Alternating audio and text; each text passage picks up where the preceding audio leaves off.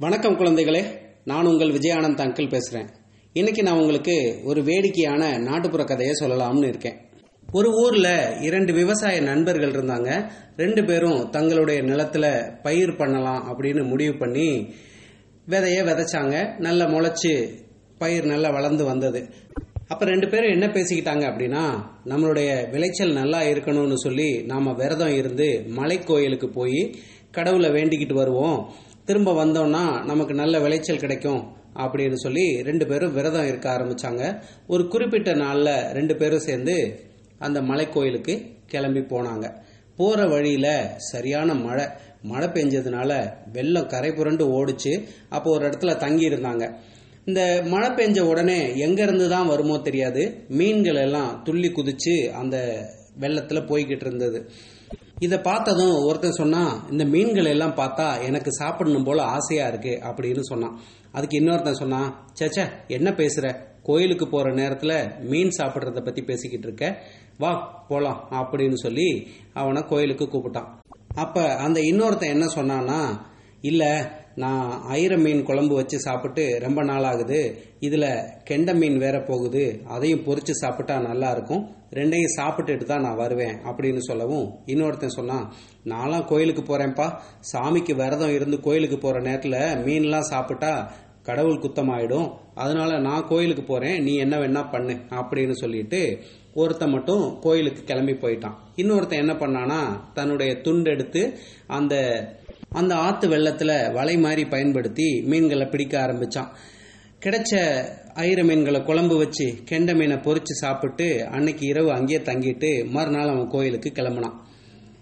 கோயிலுக்கு இவன் போகும்போது மலை அடிவாரத்துல தன்னுடைய நண்பன் தனக்காக காத்திருப்பான்னு பார்த்தான். பார்த்தா அவன் இல்லை. அவன் மேலே மலை கோயிலுக்கு மேலே ஏறி போயிட்டான். சரின்னு இவனும் வேக வேகமாக மலை கோயிலுக்கு ஏறி மேலே போனால் அவனுடைய நண்பன் அங்கே ஏற்கனவே சுவாமி தரிசனம் பண்ணிட்டு இவனுக்காக காத்திருந்தான். இவனும் போயிட்டு வரிசையில் நின்று சாமி தரிசனம் பண்ணிட்டு திரும்ப அவனுடைய நண்பனோட சேர்ந்து ரெண்டு பேரும் ஊருக்கு வந்தாங்க. வரும்போது அந்த முதல்ல கோயிலுக்கு போனான் இல்லையா? அவன் என்ன சொன்னான்னா இருந்தாலும் நீ சாமி கும்பிட வர்றப்போ மீன் சாப்பிட்டது ரொம்ப தப்பு தெரியுமா? அப்படின்னு சொல்லவும் இவனும் ஆமா ஆமா என்ன பண்றது?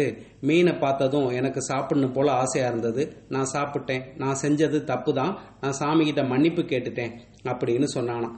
அப்போ அந்த முதல்ல கோயிலுக்கு போனா இல்லையா? அவன் நினைச்சானா நாம எவ்வளோ பக்தி சிரத்தையா விரதம் இருந்து கோயிலுக்கு போயிருக்கோம். நம்மளுடைய விளைச்சல் கண்டிப்பா நன்றாக தான் இருக்கும். இவன் வந்து மீன் எல்லாம் சாப்பிட்டு கோயிலுக்கு போயிருக்கான். அதனால இவனோட விளைச்சல் குறைவா தான் இருக்கும். அப்படின்னு நினைச்சுக்கிட்டே வந்தான்.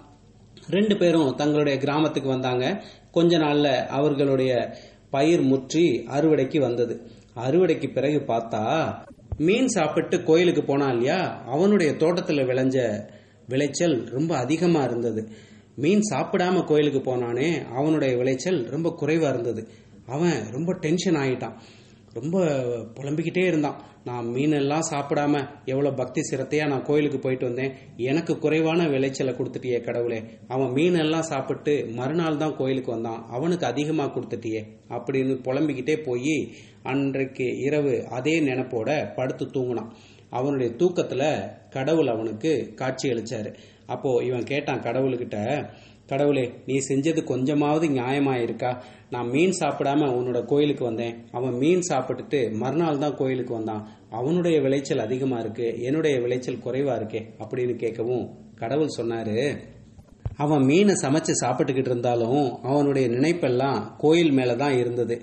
அவன் என்ன நினைச்சான்னா இந்நேரம் நண்பன் கோயிலுக்கிட்ட போயிருப்பான் கோயில் அடிவாரத்துக்கு போயிருப்பான் இந்நேரம் மலை மேலே ஏறிக்கிட்டு இருப்பான் இந்நேரம் வரிசையில் நின்றுருப்பான் சாமியை நோக்கி அவன் வேண்டிக்கிட்டே கிட்ட போயிருப்பான் இந்நேரம் அவன் தரிசனம் பார்த்துருப்பான் பிரசாதமெல்லாம் வாங்கியிருப்பான் அப்படின்னு சொல்லி அவன் கோயில் நினப்பாவே தான் இருந்தான்.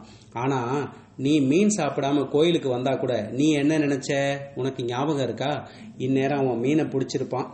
எவ்வளோ மீன் கிடைச்சதோ தெரியலை. ஐர மீன் கிடைச்சிருக்கும். ஆனால் கெண்ட மீன் கிடைச்சதோ? இல்லை விரால் மீன் கிடைச்சதோ? அப்படின்னு நினைச்சிட்டு இருந்த. மேலும் நீ என்ன நினைச்ச? நண்பன் மீன் சமைக்கிறதுல ரொம்ப கெட்டிக்காரன். அவன் மீன் குழம்பு வச்சா ஊரே மணக்கும். அப்படி ருசியா சமைக்கக்கூடியவன் இந்நேரம் சமைச்சு முடிச்சு நல்லா சாப்பிட்டுருப்பான். ஊருக்கு போனதும் அவன் கையால மீன் குழம்பு வச்சு தர சொல்லி நல்ல நிம்மதியா வயிறு நிறைய சாப்பிடணும் அப்படின்னு நீ நினைச்சியா இல்லையா?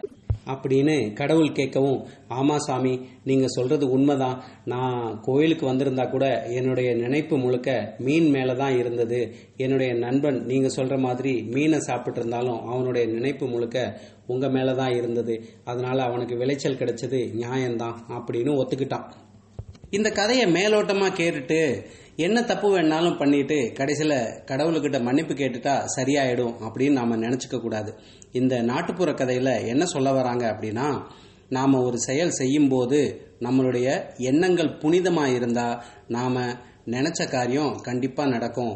அதனால எந்த காரியத்தை செஞ்சாலும் பக்தி சிரத்தையோட அர்ப்பணிப்போட செஞ்சோம் அப்படின்னா நம்மளுடைய எண்ணங்கள் கண்டிப்பா நிறைவேறும் அப்படிங்கிறது தான் இந்த கதைக்கு அர்த்தம். சரி குழந்தைகளே இந்த கதை உங்களுக்கு ரொம்பவே பிடிச்சிருக்கும்னு நினைக்கிறேன். பிடிச்சிருந்தா உங்களுடைய நண்பர்களோட பகிர்ந்துக்கோங்க. உங்களுடைய நண்பர்களும் இது போன்ற கதைகளை கேட்கணும் அப்படின்னு விருப்பப்பட்டாங்க அப்படின்னா நம்முடைய தமிழ் ஸ்டோரிஸ் ஃபார் கிட்ஸ் அப்படிங்கிற சேனல்ல நூற்றுக்கணக்கான கதைகள் இருக்கு. எல்லாத்தையும் எப்படி கேட்கறது அப்படின்னா பிளே ஸ்டோர்ல போய் Podbean P O D B E A N அல்லது Castbox C A S T B O X இந்த இரண்டு ஆப்ல ஏதோ ஒரு ஆப்பை டவுன்லோட் செஞ்சு அதுல இருந்து தமிழ் ஸ்டோரிஸ் ஃபார் கிட்ஸ் அப்படிங்கிற நம்மளுடைய சேனலை தேடி எடுத்து ஃபாலோ அல்லது சப்ஸ்கிரைப் பண்ணா அவங்களாலையும் தொடர்ந்து கேட்க முடியும் அப்படிங்கிற தகவலை அவங்களுக்கு சொல்லுங்க. நன்றி வணக்கம்.